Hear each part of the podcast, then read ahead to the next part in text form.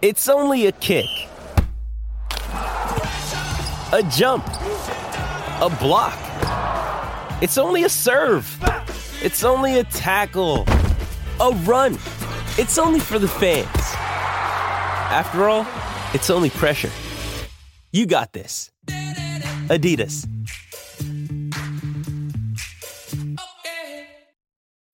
When you need mealtime inspiration, it's worth shopping Kroger, where you'll find over 30,000 mouthwatering choices that excite your inner foodie. And no matter what tasty choice you make, you'll enjoy our everyday low prices, plus extra ways to save, like digital coupons worth over $600 each week. You can also save up to $1 off per gallon at the pump with fuel points. More savings and more inspiring flavors make shopping Kroger worth it every time. Kroger, fresh for everyone. Fuel restrictions apply. This episode is supported by FX's Clipped, the scandalous story of the 2014 Clippers owner's racist remarks captured on tape and heard around the world. The series charts the tape's impact on a dysfunctional basketball organization striving to win against their reputation as the most cursed team in the league. Starring Laurence Fishburne, Jacki Weaver, Cleopatra Coleman, and Ed O'Neill. FX's Clipped, streaming June 4th, only on Hulu.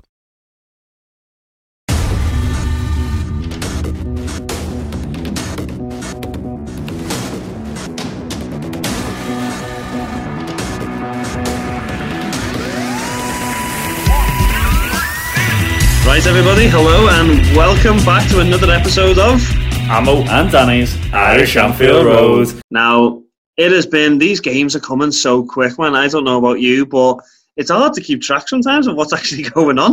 Um, we've, got a, we've got a preview, well, we've got to obviously discuss a few of the games. We've discussed the City game, we've got the Villa game, uh, and obviously we've got the game against Brighton that we had tonight.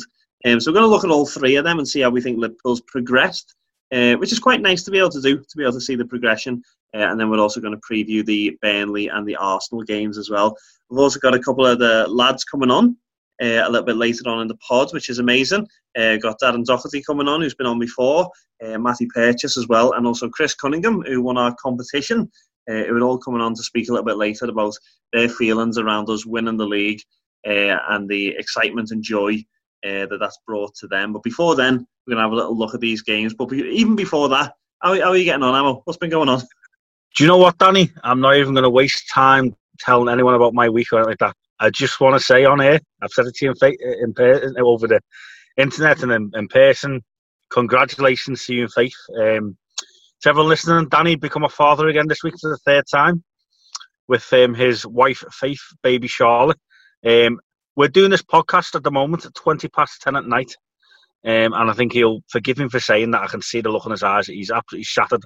And what commitment to him for actually doing this. And we're all family men, but it, it, over the last couple of weeks, it's been intense for Danny and Faith, and all with the lockdown and the long wait. So I just want to say congratulations. And how was baby Charlotte getting on to start off with, Danny?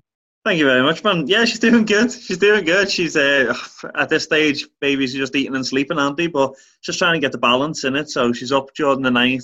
So obviously, it makes you tired. You get that sort of you lack in sleep a little bit. So I'm trying to get up a little bit during the night and then trying to get a bit of sleep so that then a half seven, my other two, I've got two other kids. One's about to turn six, one's three. And um, so they're up at half seven. So I try and get up and do stuff with them, keep them busy so that my wife can have a bit more of a sleep and she can be a little bit more alive. Uh, so yeah, it's all just a balancing act at the minute, but she's good. She's good, man. Can't complain at all. She's she's in good form.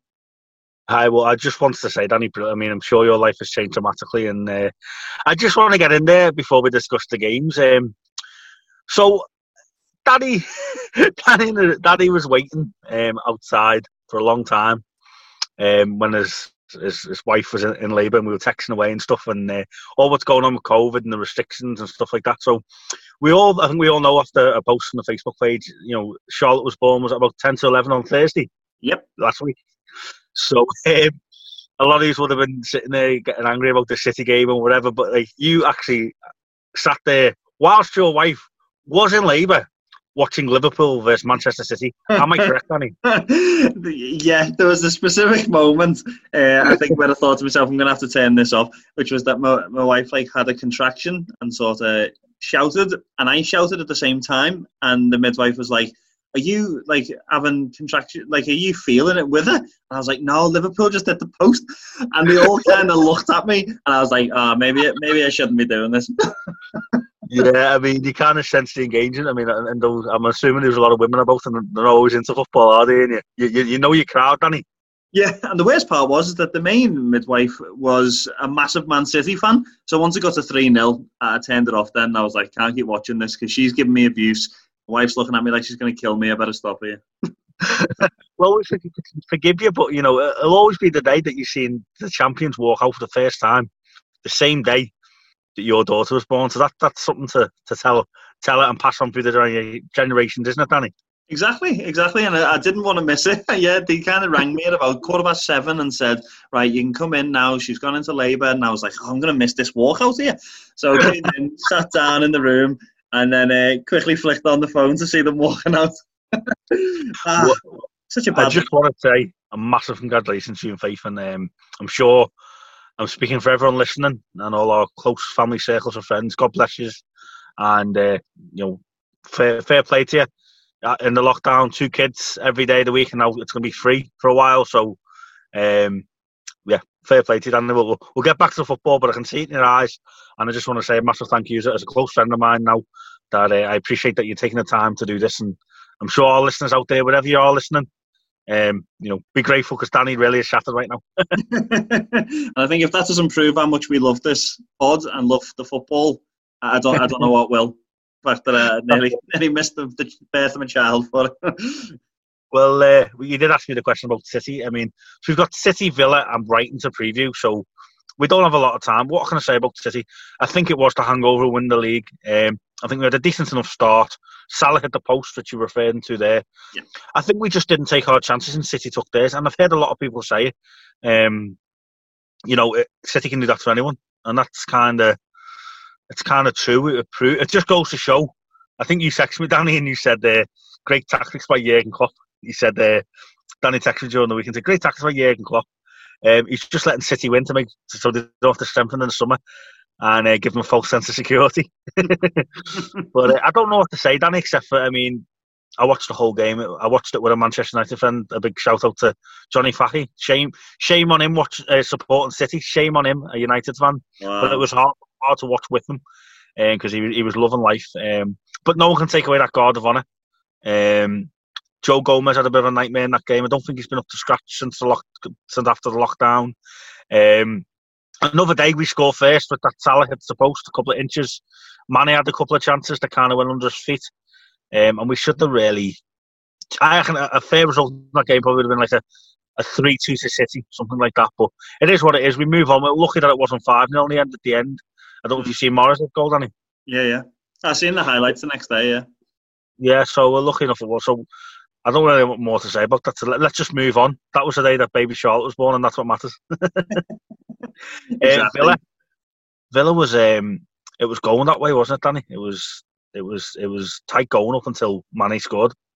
Yeah, I think I think that's the comparison between the City game and the Villa game. Is that as Klopp said, I think at the end of the City game when he was doing his interviews, on another day we take those chances, and it's a completely different game. And that's what Villa was. Is that Villa was a game where we took the chances. We had few chances, but we took those chances, and that's what gave us the lead.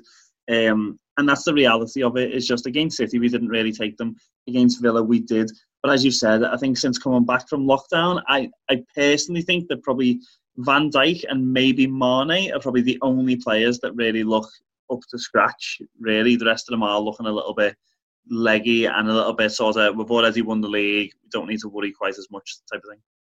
Well, I would I would agree with you with them too, but I would also say Mo Salah as well. I mean, you got two goals tonight. Um, I know this going out on Thursday, so last night to people listening. Um, and he made a difference when he, he played against um, Crystal Palace because he didn't play against Everton, did he? So I would definitely say Van Dijk and Mane, but definitely Salah as well. Um, and I also I think what the, the problem is with the, the, the, Villa game there as well was I think as much as we love Origi and we have our little jokes about him and stuff like that, it just goes to show that as good as Origi is, European Cup winner, Premier League winner, scores in Champions League final, as good as he is, and I certainly don't think he's out of place or out of depth at Liverpool. It just goes to show the difference in class in him and Firmino. Because when Firmino come on against Villa, his little, even Carragher uh, said in the, the commentary, his little touches, the, he's just a little bit more faster. He's got a better touch. Um, it was great play between the front three as well for Mane's first goal, and great to see Curtis Jones get a goal as well. Yeah. Um, you know, Scouser, great to see celebrating his contract there, coming off the bench and scoring. I think Klopp is trying to get Williams and Jones those five appearances, isn't he? Oh, he really is. And you know what? I don't blame him. He, he has said, hasn't he? And I do agree with him that like these boys are training in and out every single day to win a league. The entire squad, the entire club has to be behind it and has to be working every single day. Not just the eleven players on the pitch, but your boys who they're playing against, your boys who are in the squads, your your people that are making the dinners for them, the, the fitness coaches, the physios, everyone has to really be on the A game all the time. And I don't think it's fair that the likes of Neco Williams will have three appearances and doesn't get a medal at the end. Um, it should be less because it's not as if like the Premier League can't afford to give out a few more extra medals. Um, so I think, yeah, I think he is wanting to get them a medal, and I don't blame him. And you sort of think with this many games left, um, it's it's good and it's good experience for them. And as you said, Curtis Jones came on, he took his chance, done really well against Villa. I thought when he came on, he was sort of he was a shining light really on that team when he came in. He was really trying stuff, um, which was good, and obviously it paid off because he got the goal at the end. Um, but yeah, I think it'll be good experience for those boys that I think they'll be able to take into next season and really give it a go. Well, yeah, I mean, I agree. What one side note that I will mention it occurred to me. Um, not uh, discussed it with anyone, and I don't want to go too much into it because I know our time is limited tonight. But it's mad the way you have to have five appearances to get a Premier League medal, hmm. and you could make five appearances of a minute and get a Premier League medal. Because in theory, you could start four games and play the whole ninety minutes in four games and not get a medal. It just doesn't seem to. I I, I don't get that to be honest with you. The way I look at it is if you play in a competition um, for a minute, whether it's a minute of 38 games or not, you should be entitled to a medal. I know people would say, well, no, you shouldn't, but at the end of the day, you still played in the competition. You know what I mean? You, you could have made a, a tackle or a block or, or, anything like that. So that's a side note. I just want to like see what people's thoughts are on that. Yeah. Um, don't forget, we've always got the email address, amo um, and Danny's Irish Anfield Road. That's one word, amo and Danny's Irish Anfield Road at gmail.com if you want to give any thoughts. And we've got our Facebook page. But that, that, that kind of annoys me a little bit. But at the, at the end of the day, Klopp has given them the, the time. And I think Curtis Jones and uh, Brandon Williams at the end of the season, not Brandon Williams. oh, my, my head's gone blank. What's his first name, Danny? Neco Williams. Williams. Like he plays United. God, shouldn't have said that. But yeah, Nicky Williams and uh, Curtis Jones at the end of the season will be Premier League winners and uh, that's something that no, even Steven Gerrard can't say that. So you know, what what can he say? And I thought the game tonight um, against Brighton, uh, for the half that Neco Williams played, he, he played well, didn't he? He did. I, yeah, I think Klopp only brought him off because he had the yellow card, and I think it will hinder yeah. his chances if he's gonna if he ends up getting a red. He's out for a few games. He, he, comes back a bit sluggish. It means the Klopp has to throw him in to be able to give him that medal. So I don't blame him for bringing him off. Um, but he looked feisty. I thought first half first half of the match.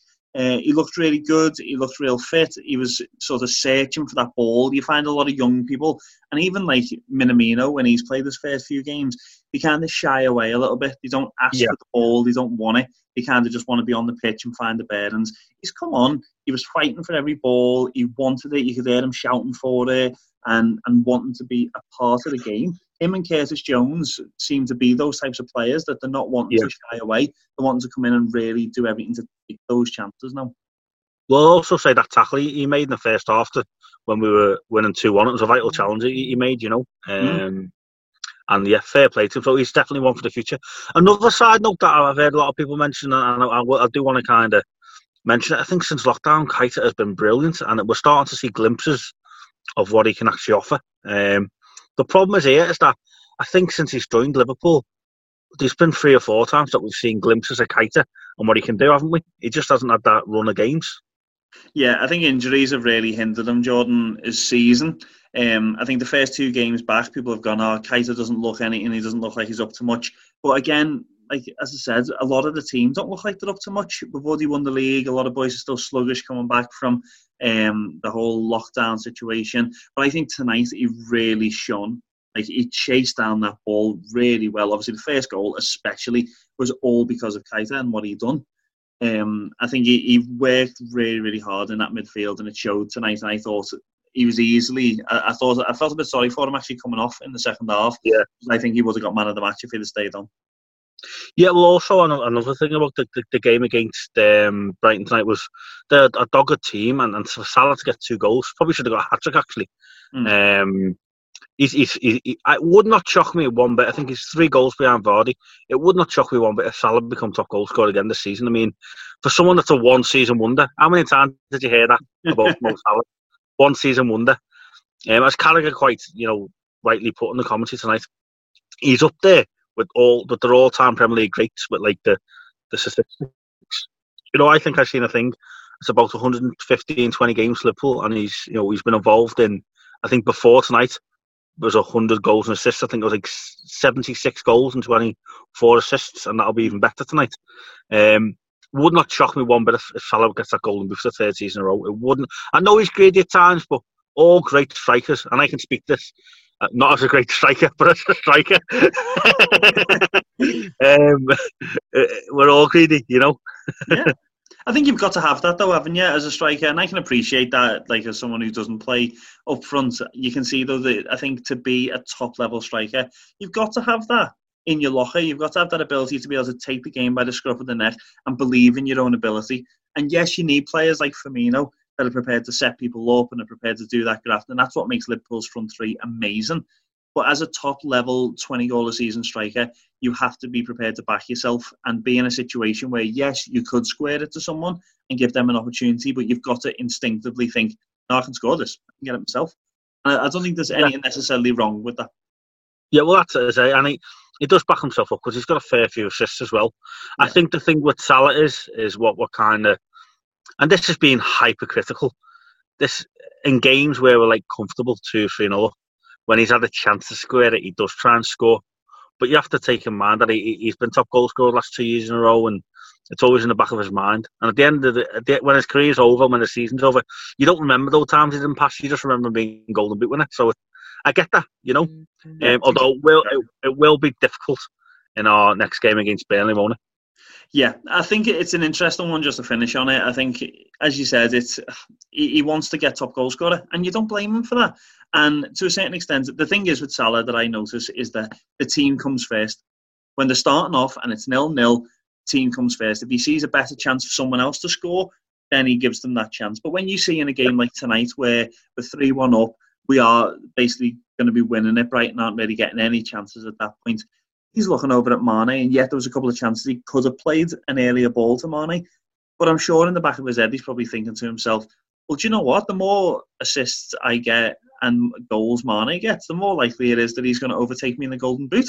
So it becomes a competition within a competition, and you don't blame him like for thinking to himself, you know what? I'd rather try and take it on myself and get the goal. We're already winning. The team comes first. We're already winning the game. Now this is about me trying to get this award, and and I don't think there's anything wrong with that. And that's what's going to keep Liverpool's front three being as good as they are is having that competition within the competition, which is good. Yeah, well, yeah, hundred percent could agree more. Um, so our next game, Burnley, they, they, they won again tonight. Um, I think it was West Ham they beat. Yep, um, West Ham won. No? Fighting for their lives. Um, they're such a hard team to play against. They've been a bogey team for Liverpool as well, haven't they?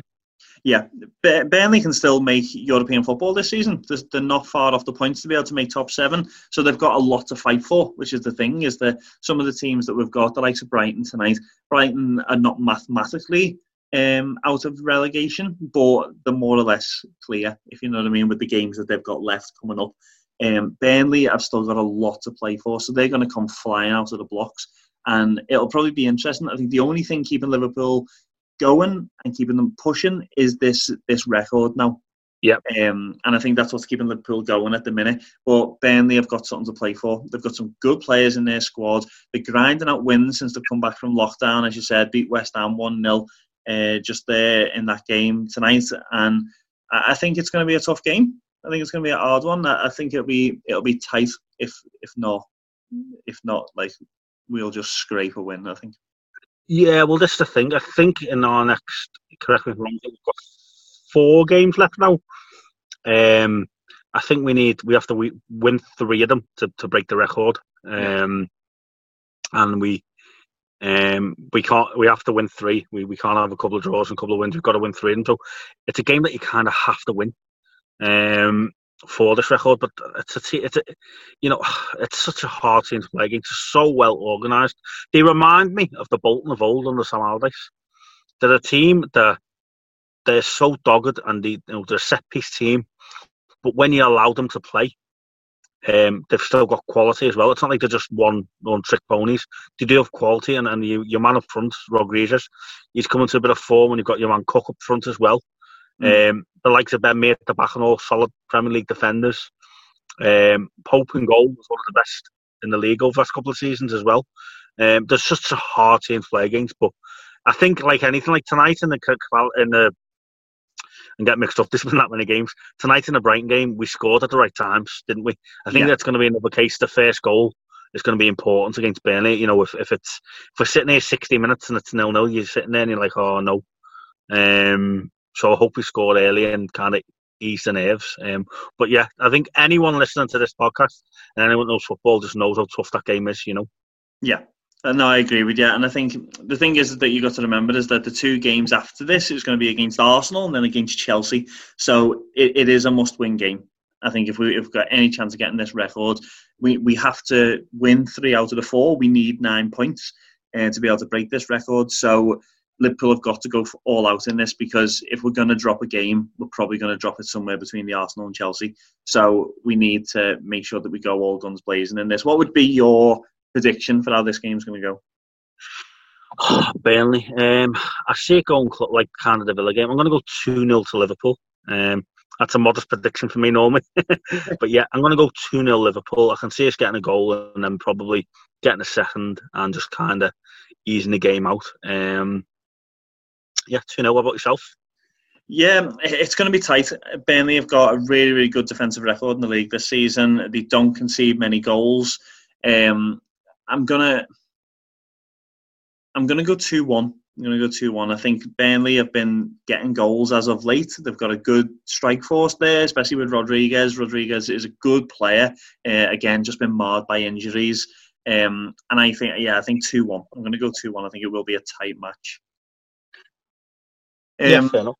So the game after that then comes the Arsenal game, which will go out before our next podcast goes out the following Thursday. Arsenal, yeah. Arsenal are a very hit and miss team at the minute. They started off coming out of lockdown absolutely shocking, like with two real horrendous losses. Um, but they've kind of found their feet again now, starting yeah. to get a bit of form. Lacazette's come back into the team. He's starting to play well for the change. Aubameyang obviously chasing that golden boot, the same as Salah. Um, so he is coming out all guns blazing every week. Um, a couple of good players in midfield as well, Guendouzi and, and boys like that are playing really well. Um, how do you how do you see it going? Oh, it's it's one of them where like Arsenal have become a bit of a laughing stock, you know, over the last three or four years. Yeah. Um, well, even longer than that. But um, they're a team again that like whenever you give them a chance to play, they've got quality in the team. You know, Arsenal have got one of the best youth setups in the whole of world football, and they've got a lot of young players and it seems seems to me that they either turn up and they play great and win, or they um, or they just come a bit short and lose because they don't fight as much. I know it's, it sounds mad me saying when they win or they lose because they drew against Leicester, but I think they were lucky to, to win against Leicester because they had the man sent off and stuff, and Leicester had a few chances at the end and Leicester quality.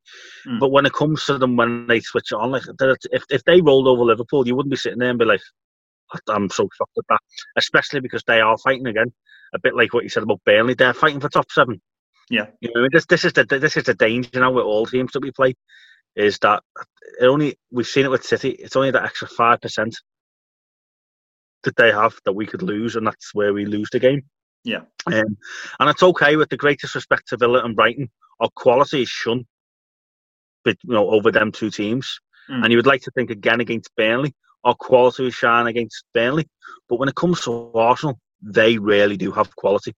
And you know, Aubameyang is actually linked with Liverpool. I wouldn't mind taking him at Liverpool for a couple of years. You know, um, it's certainly have great competition with Firmino for that you know main spot. Um, but yeah, with him on the team, they've always got a chance. You know, it's kind of like the, the Liverpool of old. With, with Gerrard, you always had a chance, and with Aubameyang, you've always got a chance. It wouldn't shock me one bit if Arsenal rolled us over. It wouldn't. It mm. would not shock me one bit. I'm gonna go. Um, going to go with my heart as I always do, as everyone knows listening to that. And I'm going to go, it's going to go our way, and we're going to be 3 1 victors. Um, and I fancy Salah to get a couple of goals as well because, as I say, in Burnley, it's going to be tight for Salah, but I think Arsenal's the type of team that will allow, as much as they're good footballers and they have quality, they'll allow us to play football. I don't think they're as gritty as the likes of Burnley's or, um, or, or like Brighton's. I don't see Arsenal being gritty, so I feel that there will be goals, and I think it'll be Salah will be trying to score. Yeah. That's interesting. Like it, it is going to be an interesting game, as you said. It's not a case of like the, there's a bit of an outside chance for them. They're one spot off seventh, like one point. That's all they need. Uh, and I think if we were to beat Burnley in our next game, it almost gives Arsenal more ammunition because then they know it opens up that gap a little bit for them to be able to get those points to be able to get into that um, European spot and also give them a little bit of breathing room as well that they haven't got other teams breathing down the neck. Um, so yeah, it will be interesting. Um, I think they sort of suffered a little bit Arsenal with big fish syndrome. I think they, they had a great team years ago and they were unbeatable and all the rest of it. But Arsenal now just aren't the team they used to be. And as you said, I think Arsenal won't sit back and absorb the pressure because they think they're a bigger team than what they are and I think they're gonna they're gonna go out and play their football and think we can match Liverpool toe to toe because we're the same type of team as them. When really they're not.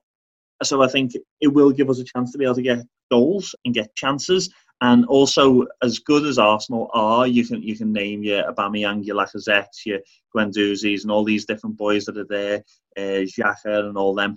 The, the defence is poor, so I think Liverpool will get chances um, to be able to really exploit that back line.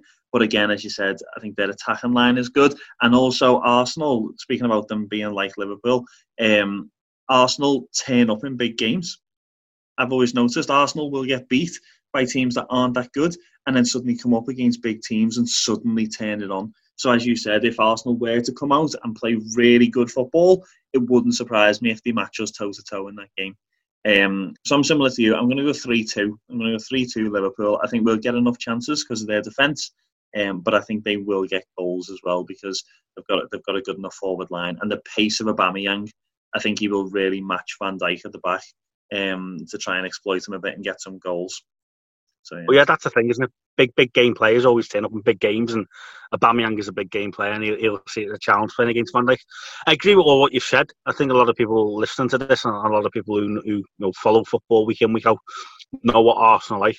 It just scares me that if we're five or ten percent, you know, below par, mm. Arsenal really do have that quality that can punish you, and that's where that's what you, you look at the likes of your Brightons and your Villas and your Bournemouths and your Palaces with the greatest respect you see you see all the teams. You don't really have the quality, and we'll look against Palace because it's a hard come off. Um, but Arsenal do, and they've just got to right through the team. Yeah. Um, I know there's a whole thing with Ozil and him not playing, but whatever you think about him, he's probably technically the best player. And the fact that he can't even make the matchday squad of whatever his attitude there isn't, it just goes to show that they haven't done lacking in quality. Yeah. That's that's where I worry about a, a, a game like Arsenal and but over the years, I think over the years, there's been some classics, hasn't it, with Liverpool Arsenal, like some some real, real blockbusters, like. Yeah, yeah. There was a whole end of season game where Arsenal beat us in the last game of the season for um, for us to lose the league a number yeah. of seasons back. There's been a number of sort of big games and almost four, became four, a bit of a derby four, for a while. Yeah, remember the four four. Um, Andrei Arshavin, four goals at Liverpool. yeah, I, I, was at that game. Oh no, I was at that yeah. game. I always remember a game where we played off on the FA Cup and we'd be 3 1, 4 1, and Henry come off and he got he got cheered. But long gone are them days for Arsenal. So, as I say, I, I see Liverpool shining through, but I just think if we're off off the pace, they're a team that can punish it. Yeah. Um, but yeah, as you said, Danny, the defence isn't the greatest. So, I mean, with, with Sergio Bob at centre back, you, are never going to be the, great, the greatest, are you? I know it's going to be interesting to see if he actually plays or not. He's renewed his contract, but he hasn't actually started since he has. Um, so it'll be interesting to see what happens. But we're going to be bringing on a few lads in a few minutes to be able to discuss about uh, us winning the league and, and what it, means to them, uh, and especially being over here with that whole link uh, between Liverpool and also over here on uh, the island of Ireland, um, to be able to see what's been going on over here during this time. Uh, of celebration. But before we get them on, I'm going to ask them this question as well, uh, but also want to pose it to you, Amo. Is that obviously we're talking about Liverpool getting these records because we've won the league. Um, it's been confirmed we're going to be lifting the trophy when we play Chelsea in a couple of weeks' time, um, and obviously we're going to be lifting in an empty stadium. What, what's that going to be like? Do you think it's going to be a little bit of a, a letdown, or are you are you happy enough with the way that it is? What, what's your thoughts on it? Of course, Danny. I think we, we we're all going to agree it's never going to be like it should have, is it? Um, but we keep rerouting to it. We keep going on about it. It's it's it's nothing is at the moment. Um, I I heard someone say that there's going to be a social distancing lift of the trophy, um, which for me is just a joke because yeah. at the end of the day they're all isolating together. You've seen them celebrating there's this whole thing with the, the touch of the elbows, like it, it, it's gone from like elbows, like a kind of awkward arm shake at all football matches, and uh, it's kind of like it. Uh, you don't want to have a go to footballers, but at the end of the day, they're getting tested regularly, and, and they're all isolating. So, at the end of the day, just do it normal without the, out the fans, because it's if they uh, end up lifting the trophy, everyone like two meters apart. For me, that's just a mere joke. Like, what's yeah. the actual point in that? I'd rather wait till next season. Like, it's just, uh, you know, they've got to kind of just fair enough, they can't be fans there, but like at least let them do it properly, you know. Um, I don't know. There'll, there'll still be certain people to do it in front of them. There could be a couple of other people at Anfield, you know, with the directors and legends and stuff like that that are allowed in. So they'll still have someone to kind of lift the trophy too. But I, I think the only thing I can say is I hope it gives them motivation for whenever fans are allowed back in to do it in front of them because yeah. it'll be kind of like when the European Cup we beat, beat Milan. Okay, we'd won the European Cup so many times, but we waited so long and we brought it home. So there's that extra incentive. The game was a miracle, obviously, but it was incentive to bring the European Cup back to Anfield. I think the incentive Liverpool players now will be they've kind of done everything over the last three years now. They've, they've won everything that they can really, apart from a couple of domestic cups. I think the motivation for Liverpool players should be now because a lot of them are still in the peak and have got two, three years in them, is to do that in front of fans maybe next season or the season after. I think that's what the motivation should be, and I think that'll be more sweeter. But for me, this season, lifting it in front in front of no fans, yeah, it's disheartening. But we've discussed it a thousand times over. It's just a case of we're getting to lift it, and that's that. There is the biggest relief in the world. You know. What about yourself? Yeah, it's, it's interesting. The whole thing is interesting. I think this is why people are getting confused by the situation. I don't get, like, you'll have seen yourself the difference between the City game and the Villa game and then the Brighton game. This whole, like, social distance guard of honour as well. It's like some of the, obviously, Villa didn't. They, they stayed far enough away from Liverpool, but they all stayed close together, which made it like a proper guard of honour, which was decent. City and then Brighton have done this whole, they're all standing two metres apart and they're all really wide as well. But then they all, like two minutes later, are going toe to toe on the pitch. Why is there a difference between that and then them being so close on the pitch? Like, what what is the difference when they've all been tested? They all know they're okay. I, I don't get it. It doesn't make it a whole lot of sense. Um, and then, yeah, if they'd done it a social distance lifting of the trophy, it'd just be a bit of a joke, really. Um, because, again, as I said, they'd all be playing together on the pitch, playing the game. They, they train together, they do everything together. Why do they then have to stand apart to lift the trophy? It makes no sense whatsoever. So hopefully that doesn't happen. Um, but I've said it before, um, it'll be disappointing from a, a, fan's perspective. You want to hear the cheers, you want to hear the joy. Um, but at the same time, with we play amateur league football, we know what it's like to win trophies with five people watching. It, it didn't it didn't dull my celebrations at all when you lift a trophy in front of me nan and three other people I don't know, uh, and we all still pop the champagne and go mental. Like no one cares. You win, you win. You're excited about it. So I think I think for them it's not going to be as bad as what they think it is. Um, yeah. But I think the media will hype it up to make it seem like it was ridiculous. Well, that's it. I just say it'll still be a day celebration, and boy, will I be celebrating. yeah, exactly.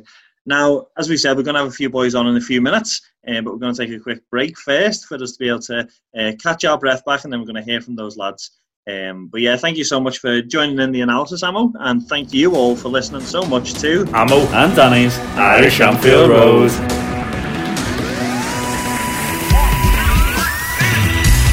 Alright, folks, so welcome back to Amo and Danny's Irish Anfield Road. Well, guys, our second part of the show, we've got our three special guests, okay? So we've got Matthew Purchase back on, who's going to let us know um, the lowdown on Liverpool and what the atmosphere is like. I'm sure people know, what he's on. Uh, great to have him back. We've also got local uh, singer and songwriter Darren Dougherty. Again, a privilege to have him back. Um, you may have heard him in the previous pod and some of the celebrations where I was going a bit mental. Um, and of course, celebrating our 20th episode, we've got our competition winner on, Chris Cunningham.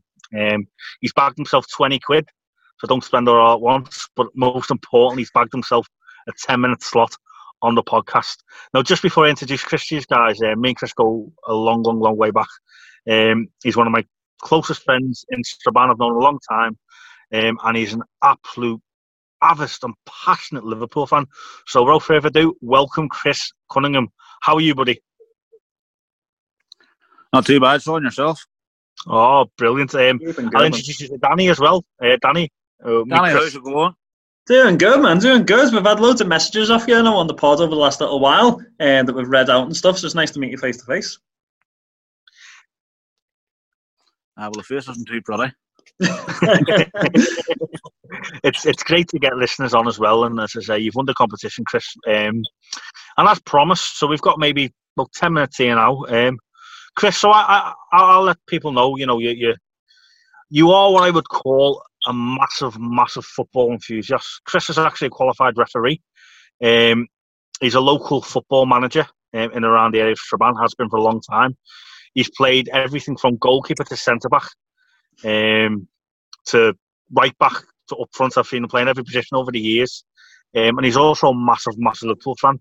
Um, he's also, I don't know if you call it a blessing or a curse. He's actually got three girls as well. Um, so yeah, Chris, basically, buddy, tell us your story. Ten minutes isn't enough. uh, so basically, guys, um, supporting Liverpool since I was about four years of age. Um, in a house of five kids, mum and dad. I was the only Liverpool fan that came out of that house. The rest were Man United and Chelsea. So I was brave in that decision. Um, my daughters, all Liverpool fans. Um, I have one girl who's actually at university in Liverpool. Absolutely loves the city and invites me over or should I say, I invite myself over. um, but Liverpool for me is um, probably the be all and end all of everything. Um, I don't miss any games. Um, I booked I booked time off specifically on work just for a game. Um, and again, the local our local bar, Dicey Riley's, nearly every time there's a game on, I'm on the bar. I'm one of the first and probably one of the last to leave. Um, whether we win, lose or draw, but um, no, my, my youngest daughter, she would be um, nearly as enthusiastic about Liverpool as I am. She probably knows more than me, and she's only 16. Um, but for me, Liverpool's just, you know, winning the league has been absolutely the greatest thing to happen in the last 38 years, never mind 30 years. You know, I, I vaguely, I, I, vaguely remember us, you know, won in 1990. Um, but this this is pretty special this time.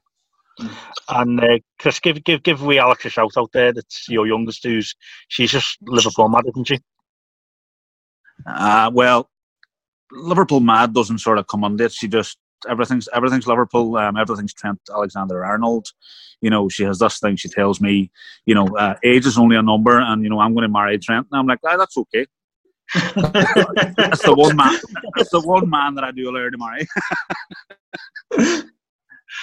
um, and tell me this, so Danny, um, we've mentioned in previous pods, you know, you've you've managed teams in the past, and hmm. Chris, mm. you've, you've you've you've managed teams over the years, and tell just tell us briefly, uh, if you can describe it in maybe a couple of sentences, what's it like being a local amateur football manager? How how hard and how rewarding is it at the same time to be and obviously, Danny, you chip in as well, because you've you've been in that situation. Uh, what is it actually like? Because you know, as players, we take it for granted. We just turn up, we pay our free quid on a Saturday, and we just we're not on the bench. But that's about the extent of our worries. What, what is that like, Chris? Uh, it's hard. There, there, there's a lot of behind the scenes stuff. You know, um, players don't see it often. Um, I try my best to keep it away from players. Let the players come, play their football, enjoy their football, and hopefully get the results. Um, try my best for everybody, and it's at the end of the day for me, it's the reward for me is giving young people and young budding footballers the opportunity to play football. You know, because it's not always available to people. Hmm. Yeah, fair enough. Uh, you, you've done it before as well, Danny, haven't you, buddy? Yeah, it's, it's just it's a thankless job, isn't it, Chris? I think that's the thing is that there's somewhere, and, and I manage I manage teams over in Liverpool, and then I manage teams over here as well. And I've noticed the amateur league over here is just seems like a far bigger standard of football. You've got your own pitches, you've got like you've got to have the kits all laid out. There's training regimes, there's all sorts of stuff. There's not just a turn up on a Saturday, play pay a couple of quids, get on a pitch, like have a smoke before you run onto the pitch to play 90 minutes. Like boys are really committed over here. Uh, like you've got full committees for teams and stuff like that. So there's that added pressure for, for what is basically a voluntary role. So there's got to be a lot more for it, if you know what I mean. So there's got to be a lot more behind it, not just because you love football, but surely you do it for far bigger reasons than just that. I, I think um, when you say the standard, the the commitment of players over here um, as a whole and as a team is a, a bigger a bigger factor. Um, I do believe that the standard of players, you know, um, from England compared to here, you know, individually, players will be a lot stronger, a lot more physical. You know, when you when you see players going across the water to try and make it at 15 and 16, that standard shows then. But as a collective and as a team and as a whole and a community, it's it's it's a lot better structured than all here. Yeah, I mean, I think one thing I've noticed, if I don't mind me coming in here, is that over here, um, I remember, I'm not going to mention the team name, but I remember playing for a team just over the border about maybe three or four years ago. Um, and people were actually paying to go and watch the game. Um, and there was a crowd of maybe a couple of hundred people. And I, I, I couldn't help but to think to myself, if, if I was playing in Liverpool at that standard, you'd be lucky to get a, a man and his dog. You know, it just it wouldn't have been recognised. Yet people were paying. And I remember one. I remember a mum come up to me um, on the sideline and went, "I've put a five on you to score first goal." And I was like, "I, you know, catch yourself.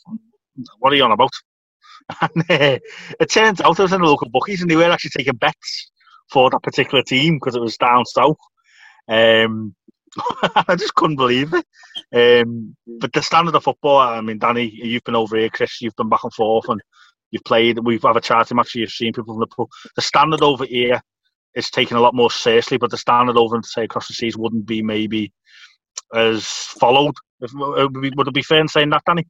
Yeah, I think unless you get to a good level of football, like I know boys who play Conference League football, and once you get into that level, yes, you're getting a couple of hundred people coming to watch if you play in Northern Amateur League and different things like that. But to turn up to a normal Amateur League game the way that you do over here, and similar to yourself, when I joined a team over here, it was just a normal pay five pound turn up on a Saturday team. But they've got their own pitch, they've got a committee, they've got groundsmen, they've got all sorts going on, and it is just it's a bit of a different level the way amateur league is ran over here. Obviously, there's still a lack of sense if someone was prepared to put a fiver on you to score first goal. People obviously still don't have a clue about football over here as well. But there you go. the,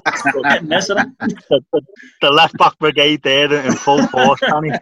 So what, what I'll do is I'll, I'll move us swiftly on, Chris. So kind of to summarise, I'll go back to Liverpool in the league. Um, Chris, we've sat there watching the Liverpool matches. We've you particularly being a little bit older have got seen the hard times.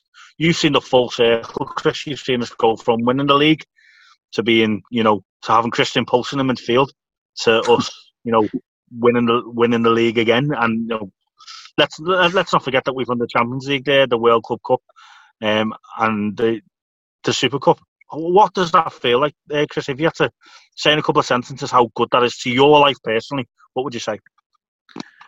Um, on a personal level, it's uh, it's up there with the birth of my children and uh, get married. I'm just not saying that it's passing it, but it's it's really up there. You know, it doesn't get much better than you know this, especially when you look at uh, where the other teams are at the moment. And um, on on the Thursday night there, the unprompted night, which will bring us quite you know quickly in the next minute or two into Darren because he was there too. What were the what were the scenes like outside a little bar in, in Strabane? Um, and obviously, everyone had like an hour an hour notice because you know you were there, you were in your car, you were Alex, you were beeping your horn, you had your flags out the window. What was that like, Chris? Have you seen anything like that in Strabane before? Um, the only thing that clo- comes close to that with Amsterdam has been the GAA when Tyrone won big or something like that, or one of the local GAA clubs won. Um, you don't get any other big teams and their supporters out doing that. So it just shows how big Liverpool are to man. Mm. Yeah, that's so so true. Well, uh, Danny, have you anything to say Chris before we go on to Darren, or? I just find it interesting, Chris. It might be worth pointing out because Amo and I know Matthew when he comes on a bit will say about it as well. Is that when you come when you come from a city like Liverpool, you you don't pick a team. You're born into a team. So a lot of people will find it quite fascinating that you've come from a family where you're the only Liverpool fan. Like I think that's quite fascinating. Why why just in answering that quickly? Why it, did you end up picking Liverpool? Why are you so passionate about it when your family were never invested in it? Uh, match of the day. Liverpool happened to be the team that was on it at the time. And me and me, one of my best mates was sitting watching it, and we decided to start supporting Liverpool together. And we've all, I've always supported Liverpool. He changed in the early '90s to Blackburn when they won the league, Mm. but he's back to Liverpool again now. So, bit of a glory, bit of a glory hunter. Whereas I've stuck, I've stuck to big guns. Uh, class. Well, Chris, buddy, um, you're a good friend of mine, and glad that you've met Danny. Glad to have you on. I know you're an avid listener, listener, and I just want to say thank you for coming on. And I will, uh, I'll get that twenty quid to you next week. Not a pro- not a problem. Thank you, Chris. Um, which brings us on to Darren Dougherty. Um, we had him on uh, as one of our special guests. Um, obviously, a local uh, singer songwriter. Um, he was one of our most popular episodes, may I add. And obviously, he was in our last episode. I interviewed him just outside Dicey's. Um, so I think I'm going to start off before introducing you, Dan. Is you said, uh, if I remember correctly, it's the best thing that's ever happened to Strabane or, or something along those lines. Um, bring, bring me back to that night where we just embraced. we did just embrace absolutely, and uh, it was oh, it was quite something, wasn't it? Like uh, I live around the corner from the bar, like literally around the corner, you know. And uh, so when when the final whistle went, uh, and I live alone, so I was looking to see what was happening. Yeah, I had this overwhelming urge to leave the house. Do you know what I mean? Like I, I don't know, but then when when I looked on Facebook, what did I see? But the, the, the infamous mothball outside uh, outside Dicey Village with a big flag, and I mean, he must have left the house in about eighty minutes. Do you know what I mean? Like, like he, he- he had to have to get there immediately afterwards, and uh, I lifted my guitar, and uh, I don't know if I'd have needed it or not, and lifted it and ran like hell with my scarf um, around the Dicey's, and we went insane. And um, I, I, I think I think what I said to you was this is the maddest thing that happened to Strabane since Opta began. I think that's what it was. I think it was since Opta started creating stats. But um, oh, it was it was it was amazing, wasn't it? Yeah, I mean, I, w- I was actually on video call to Danny record a bit for the pod, and I mean, Danny just Danny was laughing his head off, and it was just great to see. And I mean, I, I remember saying, said in the last pod, my girlfriend dropped me off, and I was so scared that there'd be like two people sitting there. Yeah. You know, considering we're in the middle of Ireland, and you know, you know, is is it really going to be as big as you know? Considering it was like half an hour notice for most people. But if it would have been maybe the City game that we won and stuff like that, then yeah, I could have got why there would be so many people there. But I mean, I'll bring Danny back and say, what was it like watching? Was you like, wow, Danny? This is the thing is that me and me and Amo in starting this podcast, the whole purpose of it was to champion the support levels that there is over here for Liverpool. But there is always that element of which you do worry and think to yourself, is there going to be people actually turning up when sort of the rubber hits the road? Is there going to be a load of people where they said they were going to be? And when Amo rang me, well, when I rang Amo for about the fourth time, I had to listen to him just singing songs in his car for about 20 minutes before he actually answered his phone. And when it came on, the crowds there were just unreal. Just seeing everybody gathered together and the celebration. You'd have thought you were in the middle of Liverpool watching it, which was just amazing to see. Um, so yeah, it sort of restored a lot of a lot of faith that you thought, you know what, it is big. It, it's really big over here. And like for everyone listening to this from Liverpool who listened to last week's pod, and you sort of do think to yourself, like Liverpool, like everyone will celebrate in the city of Liverpool. It was just as big over here. Yeah, I mean, Darren was a. It was to tell me your thought of, uh, like that hour or two where everyone was congregated. I know we have to take into into to line the whole thing with social distancing and Yeah. and stuff like that. But we, we've mentioned the emotion building up over the years. It was it was always going to happen, wasn't it? Darren?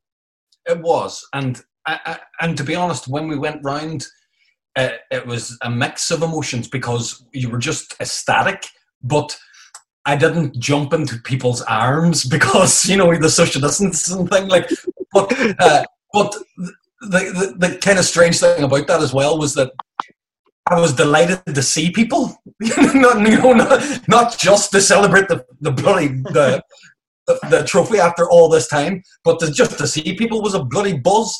But um, uh, it, it was uh, it, it was to be honest, like the cars uh, circled the square in the town centre for at least an hour, like at Yeah. least an hour, and that's that's a long time, man. You know, like for people to be running in the cars for fucking hours. But um, it's uh, it's difficult to, as with everyone else, you know. Uh, like if this had been the most regular season, you know, like normal meat and potatoes season, and we wanted, you know, it, it still would have been the most emotional thing ever. But to to to bring in the pandemic, to bring, you know, all this in there as well, just makes it the craziest thing ever. Like, um, I, I for me, and I don't know about you, but the kind of the feelings I've been having is it's like a warm glow that you forget about, and then when you remember again, you go, mm. you're like, you're like, mm. Yeah, hell yeah. Yeah. Do you know what I mean? Smile. Ah, you're just like, what was that thing? Oh yes, it's the I, thing. uh, I'm sorry to say this because because my girlfriend doesn't listen, but whenever you pulled a hot girl when you were a teenager and then you see her about two, three years later and you're like, I pulled her. Hell yeah. You know, that's, that's, that type of feeling. but yeah, Darren, it was absolutely. I mean, uh, tell me what you think, um, and we'll ask Chris at the very end as well. I mean, if everyone actually come out the cars, obviously there was a lot of kids about and stuff that was getting on. If everyone actually come out the cars, they probably could have been two or three hundred people, couldn't they? Oh yeah. Oh, oh, come here. Honestly, if we were again, if it was you know normal situation and, and the bar could have been packed and everything, you know, man, there would have been hundreds of people there, and that's and uh, Mir, there's thirteen thousand people live in Strabane.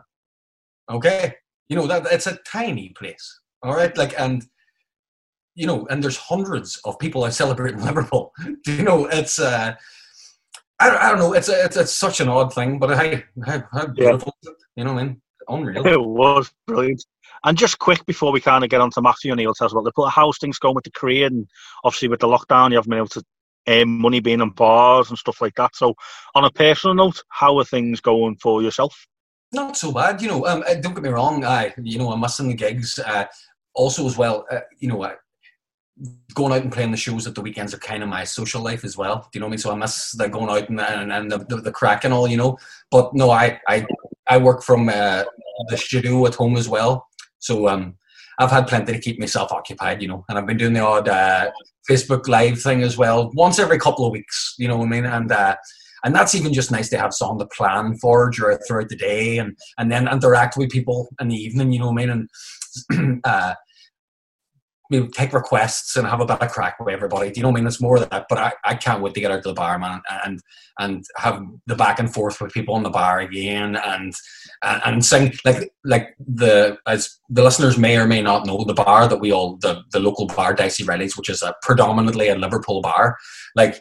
It's predominantly a Liverpool bar, but there's loads of Mancs in it too. Like, and the and the, I play a gig at eight o'clock to ten every Sunday in it, and you think about the last two years, right? We were playing and we were in great form every Sunday evening, pretty much because we beat everybody. Like, and, uh, and uh, so I was I was blasting out Virgil's song and you conquered all Europe and all of them, and the poor man just had to sit and take it.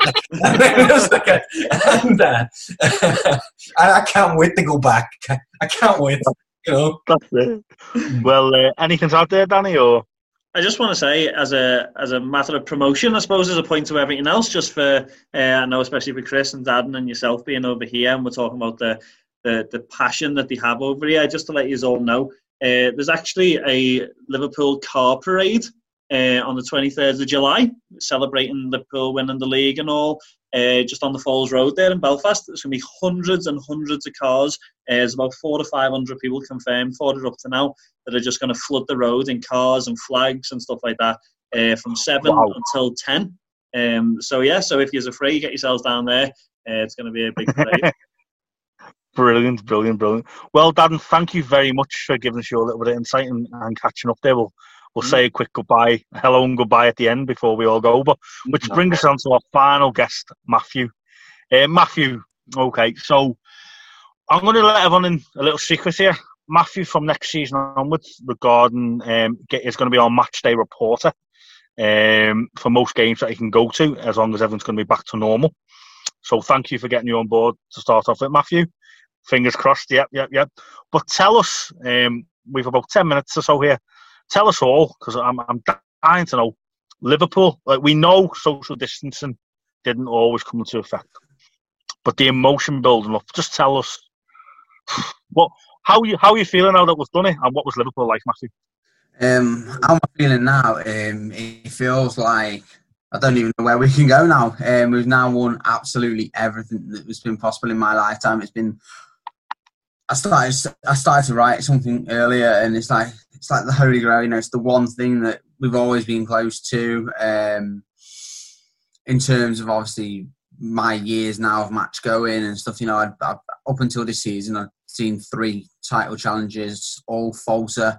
You know, 2009, 2014, 2019 and then this year was just it was just unbelievable. It's like realizing the dream as a kid. Do you, do you, remember when you used to put like cheats on, like say Football Manager or Championship Manager, as it used to be, where you'd literally make Liverpool the best team. You'd literally give like everyone like 99 stats.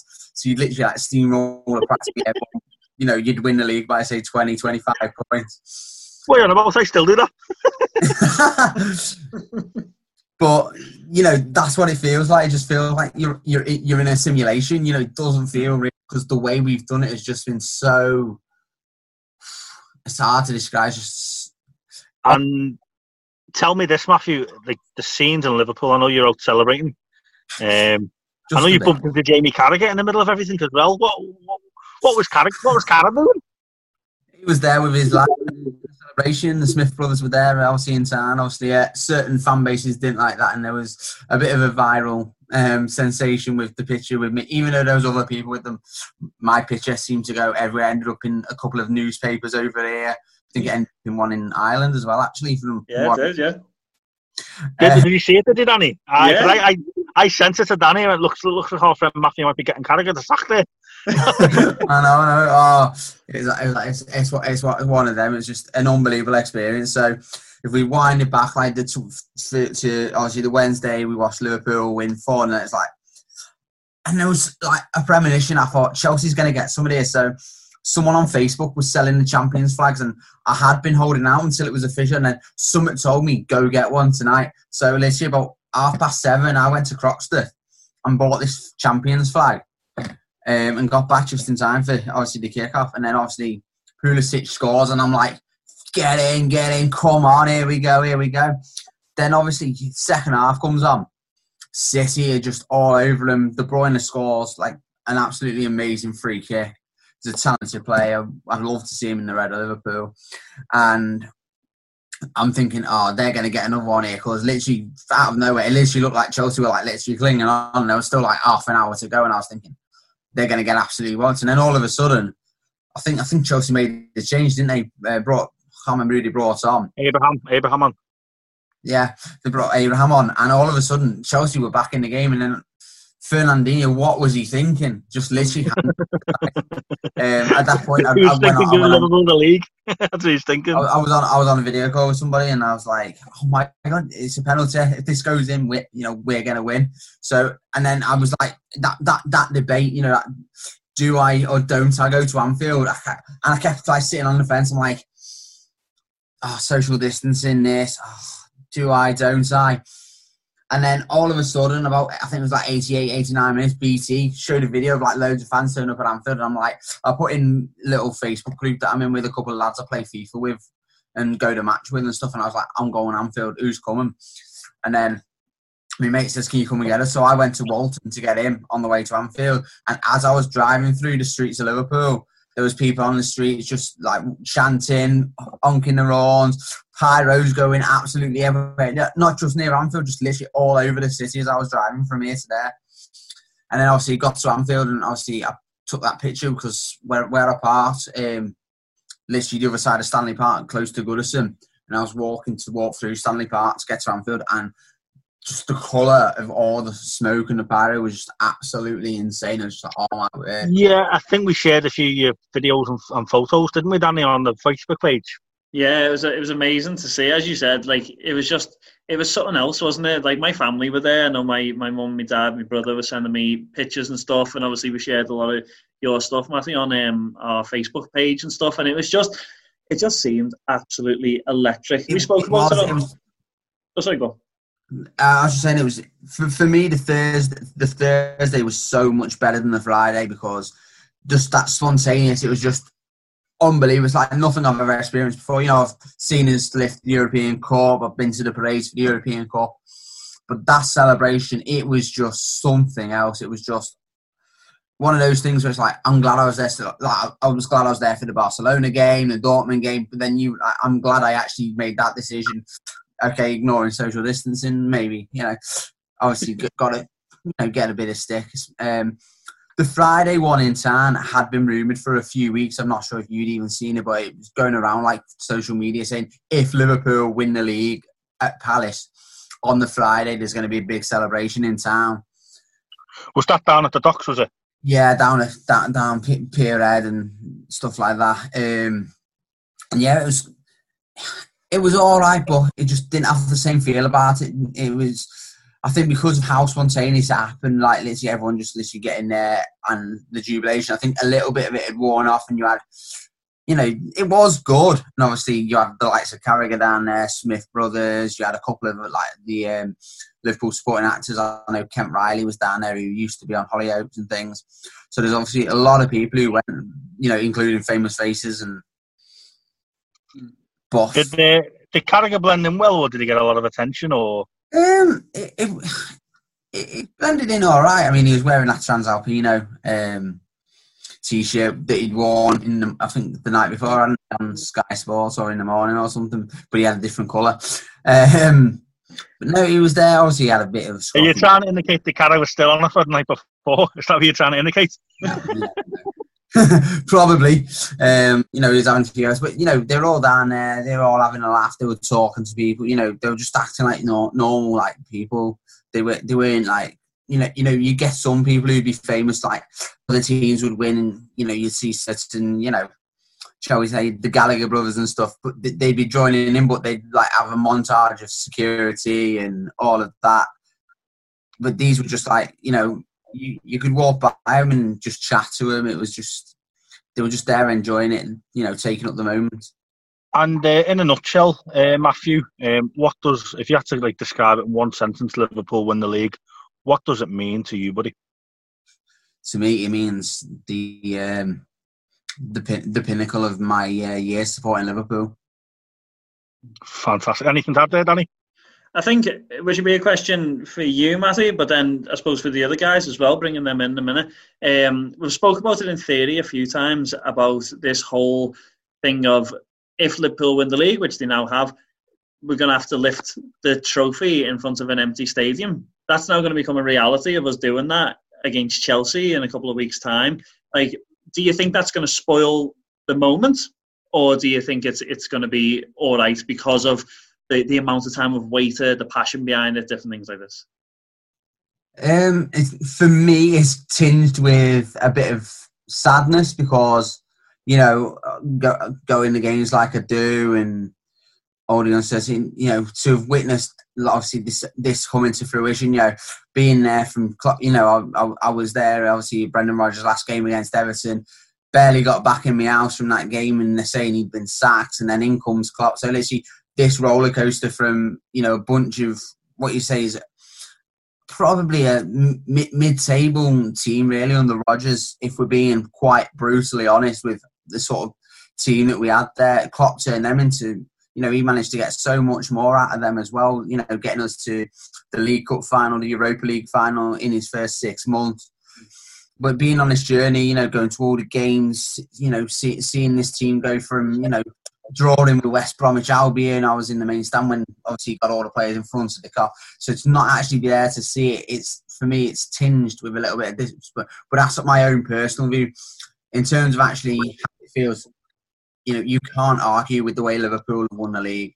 And to actually just see it being lifted, you know, I don't care if there's no fans or if there's a million fans. At the end of the day, lifting that trophy, it's something I've wanted my whole sort of life supporting Liverpool. You know, we practically won every trophy apart from the World Cup, World Cup, and the Premier League by the time I was like ten years old. So literally, you know, I'm 30 next year, so it's been a long time waiting. And tell me, tell me this, and Chris, I'll bring you in. Um, and we'll kind of leave on a wee final note here before we go. But what what's it going to feel like to everyone seeing Hendo do the Hen? It's now we've now named it the Hendo Shuffle and lifting the trophy. How, how is that? How is that? How is that going to feel, Darren and Chris and everyone for that matter?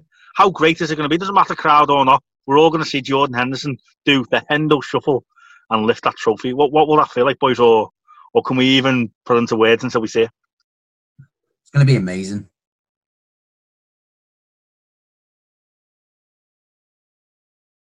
Aye, that's uh, I, that. It's that trophy.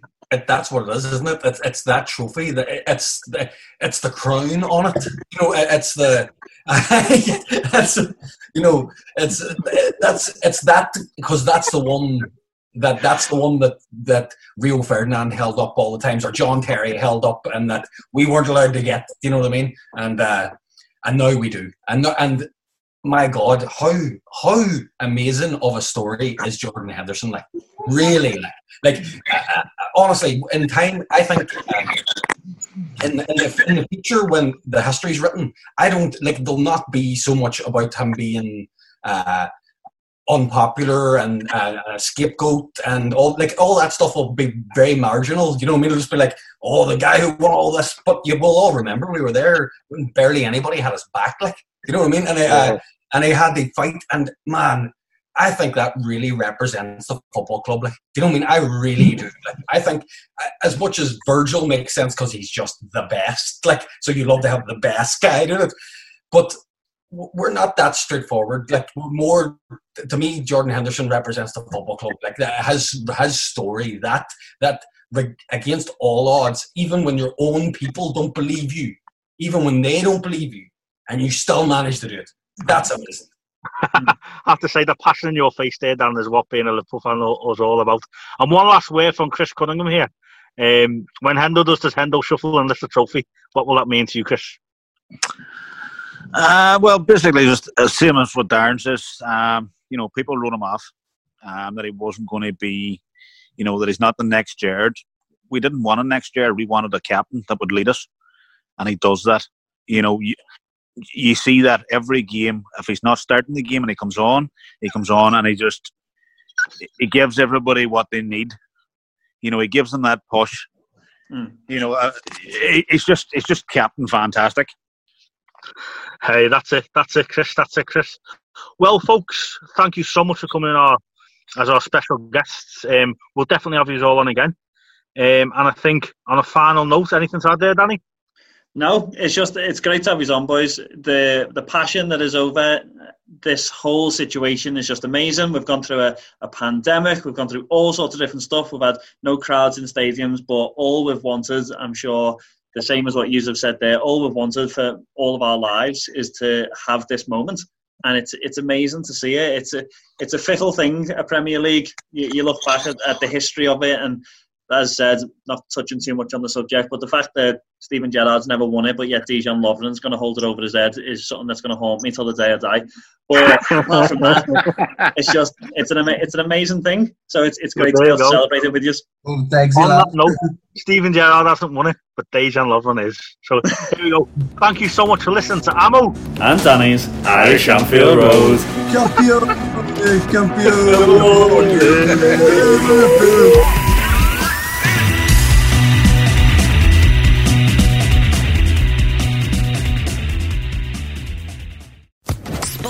champion. Podcast Network. Step into the world of power, loyalty, and luck. I'm going to make him an offer he can't refuse. With family, cannolis, and spins mean everything. Now, you want to get mixed up in the family business. Introducing The Godfather at Chumbacasino.com. Test your luck in the shadowy world of The Godfather slot. Someday. I will call upon you to do a service for me. Play the Godfather now at ChumbaCasino.com. Welcome to the family. No purchase necessary. VGW Group. Void where prohibited by law. 18 plus. Terms and conditions apply.